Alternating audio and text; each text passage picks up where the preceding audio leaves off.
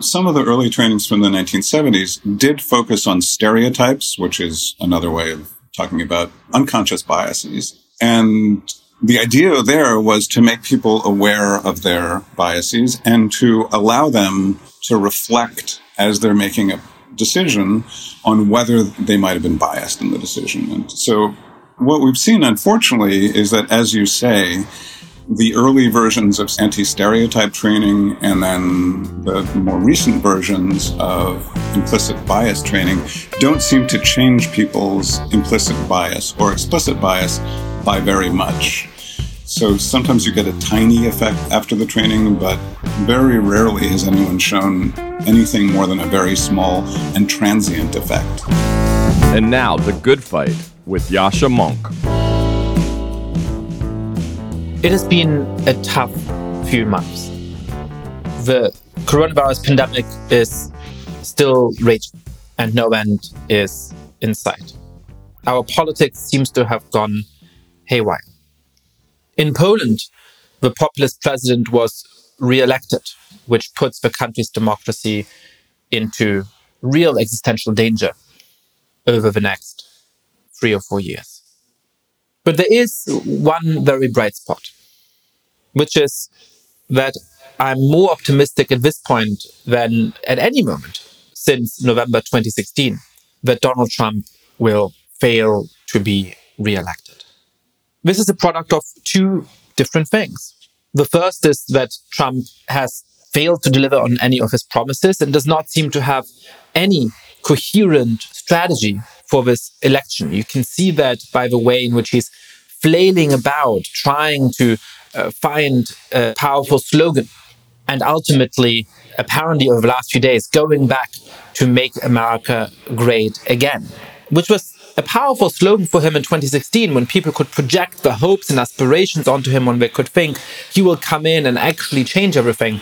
It is not a very powerful slogan when you've been in office for four years and people feel that the country has not gotten better on virtually any dimension. But there's also a second big reason for that, a reason that I think we are underestimating. And that is that Joe Biden is in the right political space, that he speaks for the vast majority of Americans, for example, when he says that he wants an economy that works for more Americans that he wants to ensure that we fix our healthcare system, that we uh, have a tax system which doesn't favor the super rich to the extent that it does today. And that he speaks for most Americans when he expresses his outrage at the murder of George Floyd and police violence. At the same time, uh, he's not talking about political revolution. He isn't in favor of pulling down statutes or defunding police departments he is able to stand for those values in a way that doesn't scare or alienate the vast majority of Americans. And I think when somebody is up by as much in the polls as Joe Biden is at the moment, it would be a mistake to put that down merely to the weakness of his opponent. To an extent that largely goes underappreciated by pundits, it is also due to the strengths of Joe Biden as a political character and as somebody who actually has his pulse on American public opinion much more than some of the people who now dominate political commentary in the country's newspapers and magazines. This is not to say that we should be complacent. A large lead in the polls can evaporate. The Biden campaign may yet make mistakes. Trump will be willing to use all kinds of tricks, including dirty ones, to surge back. But it is to say that we should uh, look forward to these next few months in a spirit of hope and confidence that the opponents of populism may win the first really big victory since 2016 when America goes to vote in November.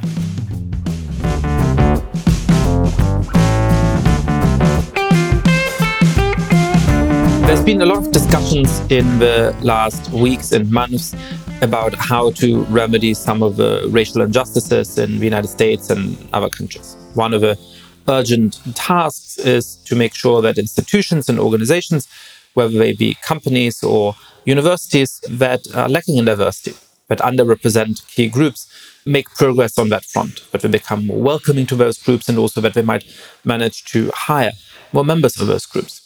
But one of the strange things about this debate is that many of the initiatives that organizations are taking and many of the initiatives that people are loudly asking for at the moment don't actually have a good track record. And so this conversation, I think, is a particularly interesting and important one. It is with uh, Frank Dobbin, who is a professor of sociology at Harvard University and has spent much of the last years actually studying in detail what happens when companies try to do diversity trainings, diversity initiatives, what works, and sadly, more often, what doesn't work. It's really a detailed conversation about the findings that he and his frequent co-author, Alexander Kalev, uh, have come to. And I think it gives a really good grounding to some of the sort of more abstract debates and fights that you're seeing on social media. I really learned a lot from this conversation, and I hope that you will too. Frank Dobbin, welcome to the podcast. Thanks for having me. So I have a very simple question, which is that we've seen a lot of uh, serious and well-intentioned programs at corporations, at universities, at different American and international institutions to try and address a very real problem, which is the lack of diversity that many of them have, the underrepresentation of certain ethnic and religious groups, creating a better work environment, which makes people who come from minority groups feel more welcome in those institutions. And yet, as you put starkly in one uh, article for the Harvard Business Reviews, many of them have failed. Why is that? I think we are coming toward a pretty clear idea about why they failed over the years. So there's been a ton of research on the main intervention, which is diversity training. More than a thousand studies have looked at how effective it is, and it doesn't work. It does not change people's attitudes and it doesn't change people's behavior. I mean, at the margins, a tiny bit, but if you kind of squint and look at the big picture, diversity training is not changing anything inside of firms. And it's not surprising. Many people come away from diversity training, especially white men, angry, frustrated, alienated, feeling that they've been blamed for something they didn't do. So generally, if you look at what's happened in the corporate world, over the last 40 or 50 years, the interventions that have been popularized, that have gotten the most attention and that have spread most widely, tend to do nothing or backfire. And it's partly because of the approach that companies and consultants take. So the approach is to try to stamp out bias at the individual level. So that's either through training by getting people to be aware that they're biased, which in theory, would help them to interrupt their own biases in the middle of making a hiring decision or making a promotion decision. In practice, it doesn't happen. Or through creating bureaucratic rules that will either punish people for discriminating. So in this case, for example, civil rights grievance procedures and sexual harassment grievance procedures, which are basically quasi judicial procedures within the firm that allows people to bring complaints when they feel they face discrimination or harassment, and then allows the firm to sanction the people who are responsible, which are they're usually the managers who are in charge of the people who bring the complaints. So these approaches, punishing people, trying to train people to explain to them that they're biased, those approaches, and the approach of putting in bureaucratic mechanisms that are supposed to halt bias in the hiring and promotion process. So, for example, job tests for all new employees or all employees are, who are to be promoted, and the use of performance ratings to promote people, grievance procedures, job tests, performance ratings, they're all designed to try to control bias in managers. And so is the typical training program. And managers don't like to be controlled. They resist control of any sort. So they resist new rules. We've known that for decades. I'm an organizational sociologist. We study management. So one of the things we know is when you introduce new controls on people within a firm, their first reaction is to rebel against the controls because people like to feel efficacious. They like to feel like they're in charge of themselves. They like to feel like they're the decision makers. So I think the big problem is that we have doubled down on these approaches punishment, bureaucratic rules, and training. Those are the things that are the most widespread. Something like 97% of firms, according to most surveys, have sexual harassment grievance procedures. Large numbers have, nearly as large numbers have grievance procedures for civil rights complaints. The Fortune 500 companies, virtually all have some version of uh, diversity training. Smaller companies less often. And most companies have bureaucratized hiring and promotion so that they're using performance ratings, job tests, some kind of skill tests to hire people so that managers won't be able to act on bias. So these things are hugely popular, but they don't work. They backfire.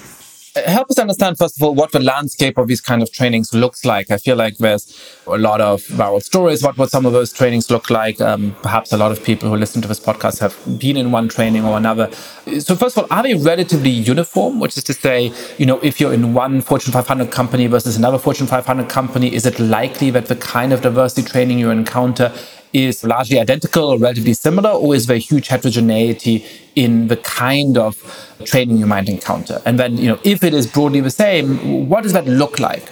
Well, there is quite a bit of heterogeneity in what the training programs look like. So they can range from 20 minutes online focused on the law and what you may not do as a hiring manager. For example, what you can't say to people, followed by an online quiz and if you fail the quiz, you have to keep trying until you pass. To the other extreme is a one or two day in person session with a small group. And usually it's management executives. It's a top management team that gets the high end version of this training with a professional trainer where they're quite interactive. There are often group exercises. Those trainings are not so much about what you can't do. They tend to focus on what kinds of biases you may have without realizing it. So implicit bias training has become popular. There's been a lot of variety since the 60s when firms first put these in. Interestingly, I think in the 60s, firms put in something like anti-racism training. They put in race relation workshops, often with civil rights leaders on stage or on video, people like Martin Luther King Jr. And now we're seeing a kind of return to anti racism training with the popularity of books like White Fragility in the last couple of years.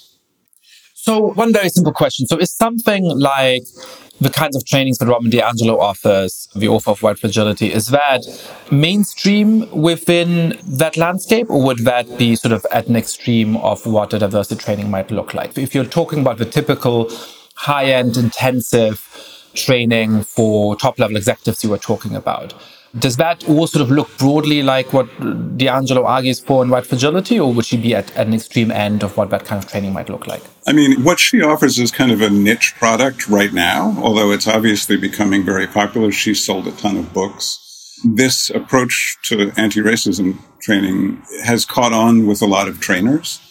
So we don't really know right now. I haven't seen any studies looking at the numbers of companies that are doing this. But what's been popular for the last 15 years, what has spread among the big tech companies, the big finance companies, is a version of implicit bias training where people usually do the implicit association test developed by Tony Greenwald and Mahzarin Banaji and colleagues. And then they're brought together in some way or other. It's not usually social scientists who do this, but brought together to discuss and reflect on what their own biases are and how they can try to interrupt their own biases. So that's been the model, and we'll see whether anti racist training takes over that. And so let's go through what this implicit bias training might look like. So I've taken the implicit bias test online. Everybody can go to the website and do that. As I recall, basically what it's doing is to ask you to pair pictures of different groups that you might be interested in. So if you want to have a test whether you're biased against people who have greater body weight rather than thin people. You might have pictures of people who are thin and pictures of people who are not thin. And so then you have to associate the pictures of people with good or bad attributes. And the idea is that because our brain associates, for example, if you're biased against people who are not thin, it associates that with not being as hardworking. It'll take you a little bit longer to click the right button for people to be hardworking if what you're seeing is the picture of somebody who's not thin. Now, that is very well established in the literature that people do, in fact, have these biases. But what seems less well established, as I recall, is whether that actually influences real life behavior, much less whether you can change that behavior. So, what's the theory of these trainings and why does that theory not actually work out in practice?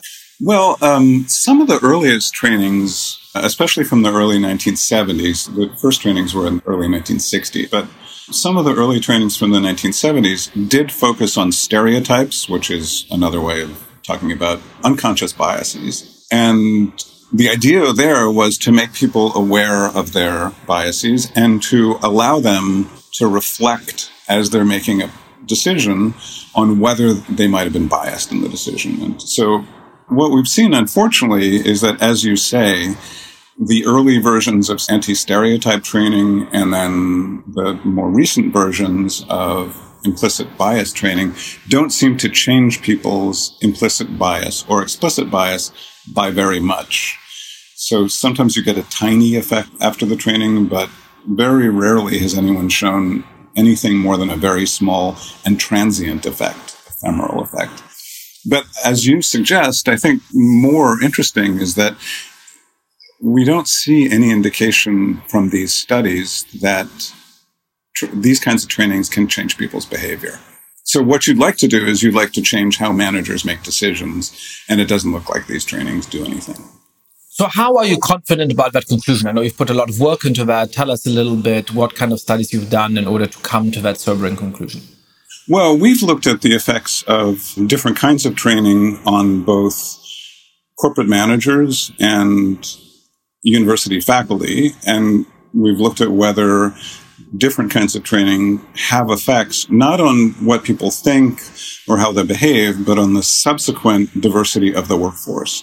So if you have a training that's changing managers' beliefs and behaviors, you would expect that, that is reducing bias and reducing the behavior of discrimination. You would expect to see over five or 10 years a growing diversity in the firm as managers stop discriminating but we don't see that. We see for the most common forms of training. So the most common form of training is specifically targeting managers. It is mandatory and it covers the law. So it's about how to not get into trouble. We see that that has only negative effects on diversity. It does not increase the presence of any historically underrepresented group that is white women, African American men and women, Latinx men and women, Asian American men and women, does not increase the presence of any of those groups in managers.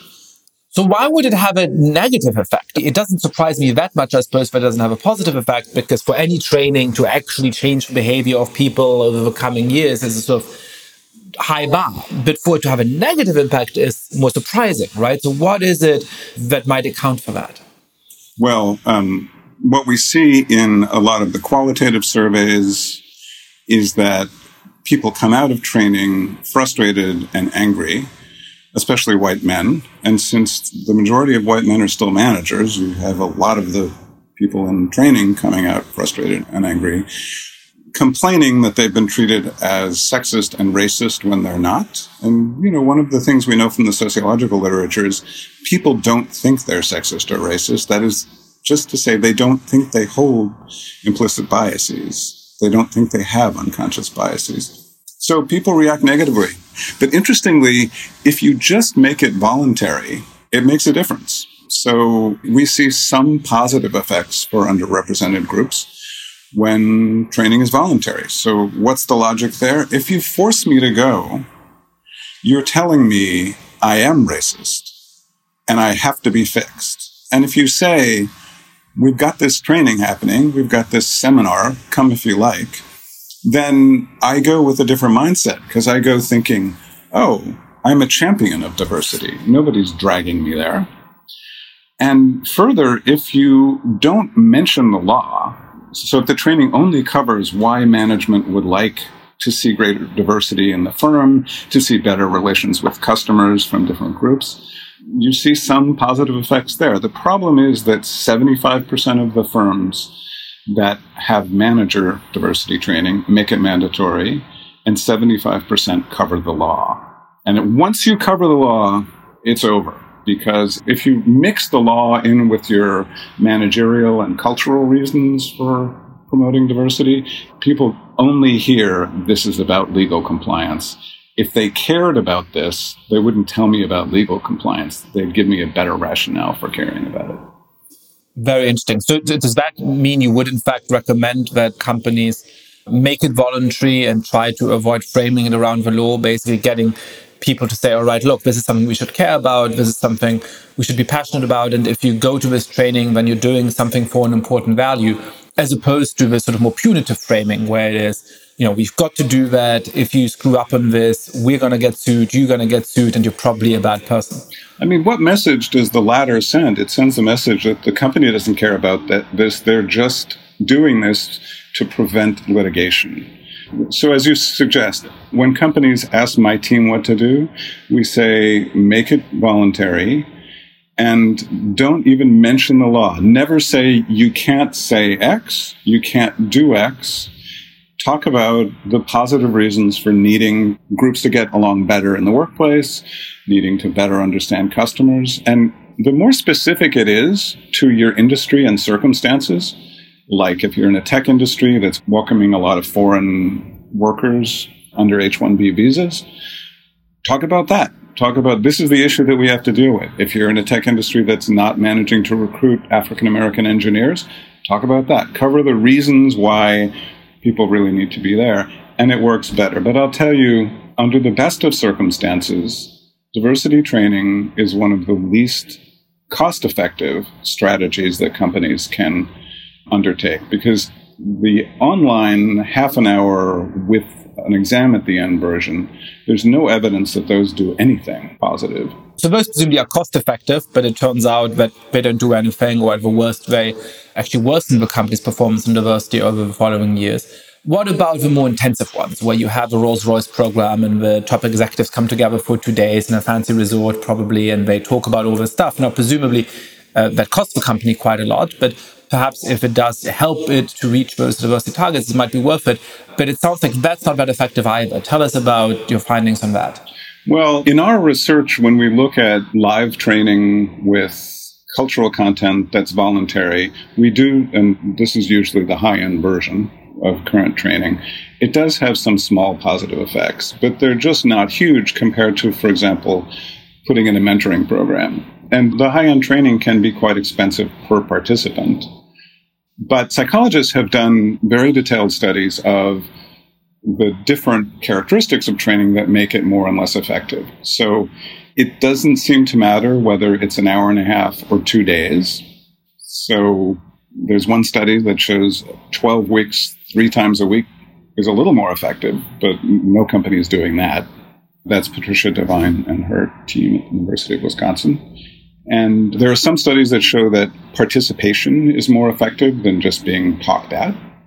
So some kind of group activities seem to be more effective, but it doesn't lo- look like any of the tweaks you can do to conventional training really change the outcome in terms of implicit bias, explicit bias, and discriminatory behavior. It doesn't change them much. So let's assume that a CEO is genuinely interested in boosting diversity rather than what I suspect a lot of CEOs are interested in, which is to say, be able to say they've done something, which is probably why a lot of these diversity programs persist despite these empirical findings that they don't actually help to boost the goals. Let's say they say, okay, look, we're getting rid of these diversity programs. This is not actually helping us, but we do want to do other things in order to serve those goals. What should they be doing? Well, um, there are a series of things that companies can do that instead of blaming managers or threatening to punish them or trying to brainwash them, which is how many people experience training. Instead of those things, they engage managers in helping to solve the problem. So you can imagine that if you say to somebody, you're required to go to diversity training within the next month, and if you don't, your bonus will not appear until after you've completed it, which is what managers often hear. Managers don't respond well to that. So forcing them to go to some legalistic thing doesn't get them on your side. If you say, we're going to put together a task force to try to deal with the problem of diversity in the firm, can you send somebody from your department? Would you be on it or can you send your lieutenants? If you ask managers in that way to help be part of the solution, and then you bring them together on a task force that looks at the specific issues the company's facing. So look at the HR data, is it a problem of recruitment of engineers? Are you only recruiting white engineers because of where you recruit? Or is it a problem of retention of women after they have a child? We could think of a solution for that. Is it a problem of delayed promotion for members of minority groups? How might we address that? So, what we see is task forces are hugely effective and they're one of the most effective things you can do. But the attitude that management has toward managers, toward executives, is not you're biased and you need to fix that. It's how can you help us solve the problem? So we see very large effects in the quantitative data, and we have over 800 companies over 30 years. We're now doing something similar with faculty task forces, and we see with 600 large universities over 25 years very solid positive effects on tenured faculty diversity of just putting in a task force as I was saying, one thing they do is they identify the problem by looking at the data. Another thing they do is they develop specific solutions to the problem. But they do two other important things. If you have a task force with people from different university departments or people from different business units, those people go back and they become the messenger so they go back to their department or they go back to their business unit and they say, this is what we're going to do. And suddenly somebody in your department is the champion for diversity programs. And they also change the attitudes of people. So some of the most striking things we've seen in our interviews is that when somebody has been on a task force and we ask them about their experience, the typical thing we hear from a white man is, yeah, the CEO asked me to send somebody from the department and I just decided I would go myself. I believe in meritocracy, so I wasn't really a champion of diversity before. But then once I got there, we started to look at the numbers and I realized so we've got 50% women, 50% men in the entry level job, but 90% of the people promoted to first line supervisor are men. And why is that? because we're recruiting super women into the entry level job. So what could we do to fix that? Hmm. And all we had to do was fix the overtime. And it's interesting because often they'll say, I was a believer in meritocracy, but once I saw where the bottlenecks were, I realized we're causing this by our career system, by the fact that, for example, we promote people to partner at an average age of 34 years old when it's not a great time for women to be working 100 hours a week. So there's an interesting question here, which is that in some of the more out there stuff that's being championed at the moment, for example, there are these documents that say that things like meritocracy are a hallmark of white supremacy or a hallmark of white characteristics. And there is a question, right? When there is a belief in meritocracy, which in certain contexts can be naive. I'm not uh, at all an opponent of meritocracy, but I think that there can be a, a way of downplaying problems of diversity by saying, well, it must just be that the people who get promoted have more merit and they will happen to be white men. But I guess white men have most merit, and that's clearly not empirically well founded. One response to this would be to try to train people not to have meritocratic beliefs. To say, as these documents do, if you believe in meritocracy, that's because it's a biased cultural belief and you should be overcoming that.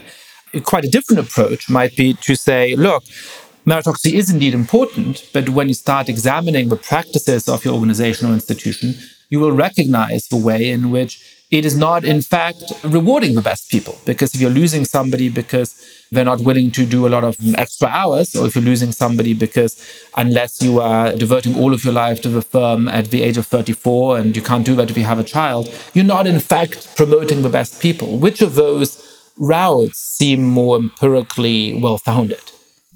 We currently don't have much evidence about whether anti racism training that attacks the belief in meritocracy is effective. We certainly see in our interviews that some people give up their belief in meritocracy. They start to see that the deck is loaded, and it's loaded in favor of white men typically. Just from how recruitment happens at schools that are predominantly white, from how promotion systems happen, from how hiring decisions get made. Often people favor people who look like themselves, even if subconsciously. So, one of the things that I hope we'll see in the next few years is actual empirical research on how the new anti racism training which you know white fragility has become the book that a lot of people are referring to now but it's not something that's completely new how effective that is at changing people's attitudes but what you were getting at is how do you get people to see that their own processes and their own firms are not completely meritocratic? And that goes to the other things that are working. So as i was saying being on a task force often changes people's minds. They'll say oh there's a problem if you're a woman in your mid 30s, or, oh, we're not recruiting black people because of where we recruit, so we can fix that. So, the other things that are hugely effective at promoting diversity are doing special college recruitment, where you go out to historically black colleges or to predominantly Hispanic serving institutions, or you send recruiters out to engineering programs that are majority white, but you try hard to find people of color. So special college recruitment is hugely effective. And what does that do? It sends existing managers out and they see that there are plenty of highly trained, well educated people of color, women, who just weren't getting into the recruitment pipeline before, who they could hire. So the people who were resistant to going to Howard university to recruit people want to go back the next year. The other thing that works quite well are mentoring programs, particularly those that target women and minorities. And they work well partly because they give young women and minorities, they work very well both in the corporate world and for faculty. They give those people a champion, somebody who's on their side. But they also change the attitudes of those champions because in mentoring meetings, a young African American woman will explain that she's gotten twice as many committee assignments as anybody else in the department because they want a person of color on each committee. And there's been no reduction in her teaching or anything else. So, what we hear when we talk to faculty and administrators is that the average faculty member is just not aware that people of color and women face a different world than they do. And particularly in disciplines where there aren't that many women and people of color, like in the bench sciences. So I guess my question back to you is Is it going to work better to explain to people that the world is not a meritocracy? Or will it work better to expose white men, faculty members, or managers to people who experience the lack of meritocracy. And our data suggests that training generally has not been effective. I mean, we don't really know much about the current version of anti racism training because it's so new. There haven't been studies that I know of. Well, it sounds to me, in, in answer to your question, that it is much easier to make people recognize that many people who are meritorious are not currently being reached by the institution than it is to convince them that the idea of meritocracy is somehow uh, inherently racist. And I have a normative reason for being mistrustful of that approach and an empirical reason. The normative reason is that I think it often runs the danger of itself embodying a kind of racism. And I don't mean by this a reverse racism against white people. I mean by that uh, this idea that, you know, when some of these documents claim, for example, that a love of a written word or an emphasis on punctuality, or for that matter, an emphasis on meritocracy, are somehow inherently white traits, I think that that implies something deeply denunciatory and wrong uh, about people of color, who, of course, many of whom love writing and, and, insist on punctuality and believe that the best should rise. And so, relatedly, I think it implies that if you have a meritocratic bar, uh, black people somehow couldn't clear it, which again I think is simply untrue. So that's why it seems to me, and when I think empirically, it'll be very hard to change people's minds about that. I mean, if you believe that you've gotten ahead in the world because you've worked hard and you think it's important for the country for people to be rewarded if they perform well in their jobs and so on, making people change their mind about that, I think would be really, really hard. Now, on the other end of that spectrum lies the path that you're talking about, which is to say, hey, I know that you think really highly of our junior staff and they're all great, but you know what? We've historically recruited at, you know, whatever, the University of Georgia, and that's, you know, predominantly white. If I send you out to Morehouse College or to another historically black college, you'll meet all these great young engineers. And once you're in a room with them, you'll be really impressed with them. And then you'll realize that we should be making greater efforts to reach those because, hey, they can add real value to our firm. We're, we're missing out on some really great candidates there. That doesn't require them to give up on the ideal of meritocracy. It just requires them to recognize that because of the practices of the institutions, they're not being as meritocratic as they might be. And it doesn't tell them this very strange story where, you know, meritocracy is racist because black people just somehow can't reach the same bar. It tells them, hey, there's plenty of highly qualified, great black people who would make wonderful junior engineers or whatever position you're hiring for. You just got to make sure that you go out and, and actually seek them out and actually recruit them. And so that helps to explain to me why those managers who might be sort of a little bit do I really have to go to that college and you know why I mean we've gotten perfectly decent employees from universities where we usually recruit the ones who've gone out there and they've met uh, those young students they say hey we found, you know, three great people for my team, and I want to make sure that we find three more great people next year. That seems much more intuitive to me. I think that's right. And I and just here a quick plug for your July 10th podcast. Is it racist for a white man to bounce a brown baby on his lap? Which on this topic is just so insightful and interesting. I think the reason the most effective intervention we see is a task force is you're not even saying I want you to go to Morehouse, which works. We see special recruitment works very well. You're saying, can you come together on a committee and diagnose the problem and come up with a managerial solution to it?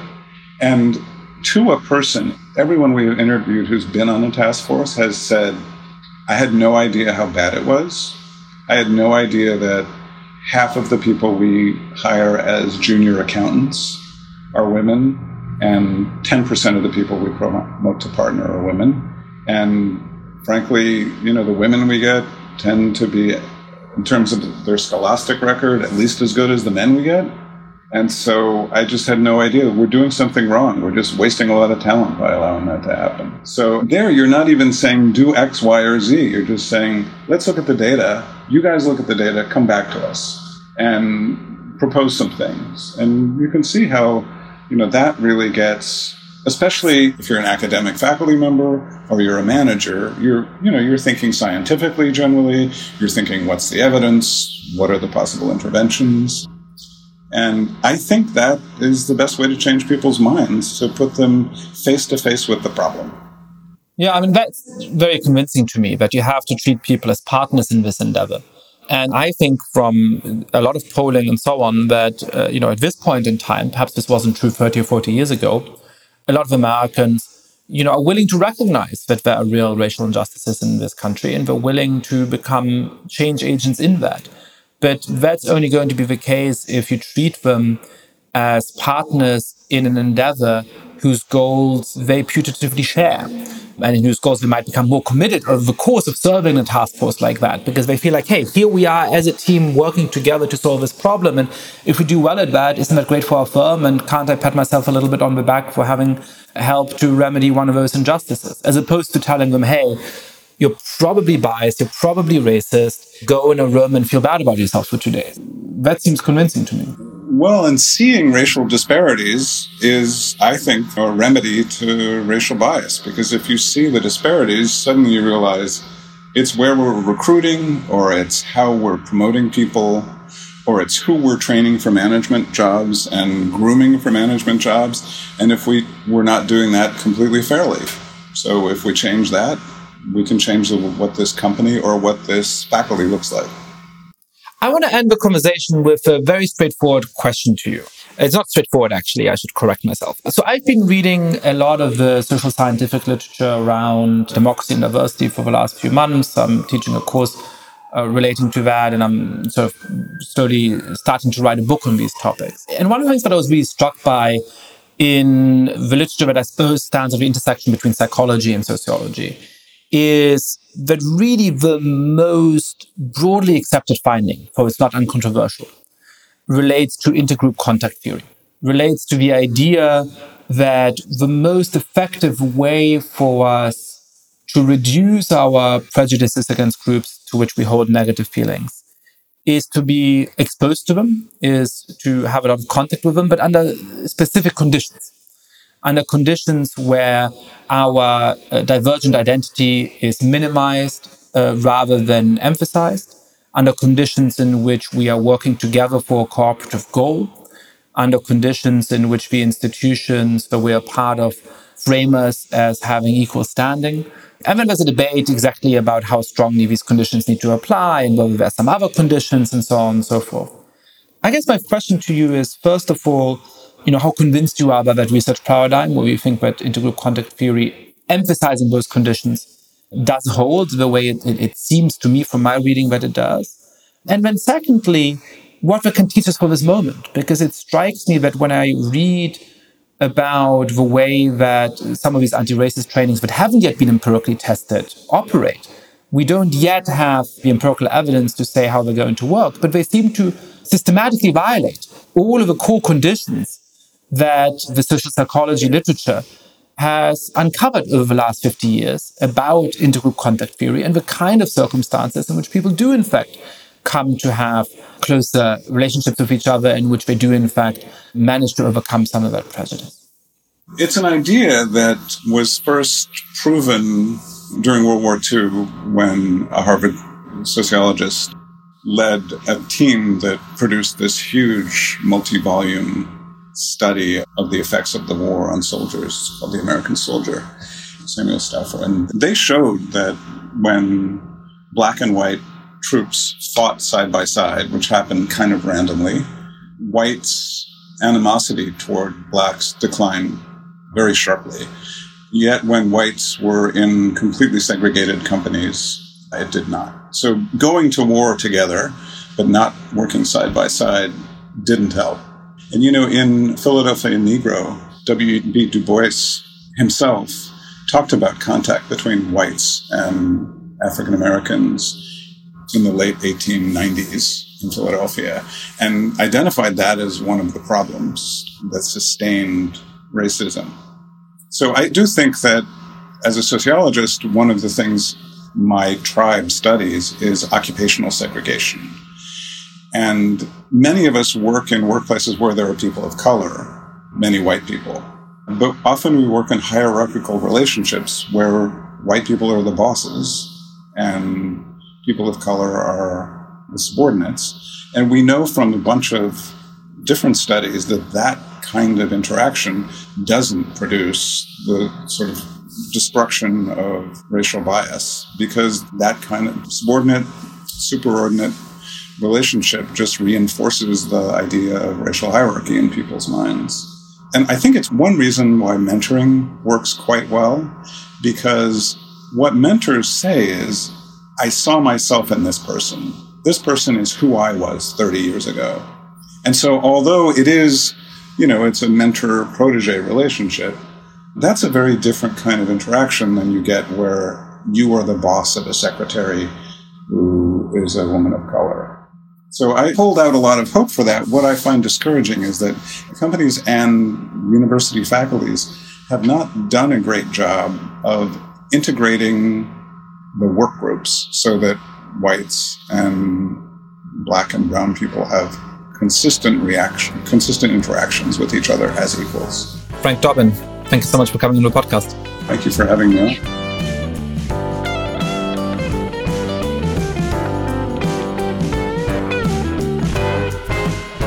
Thank you so much for listening to The Good Fight. Lots of listeners have been spreading the word about the show.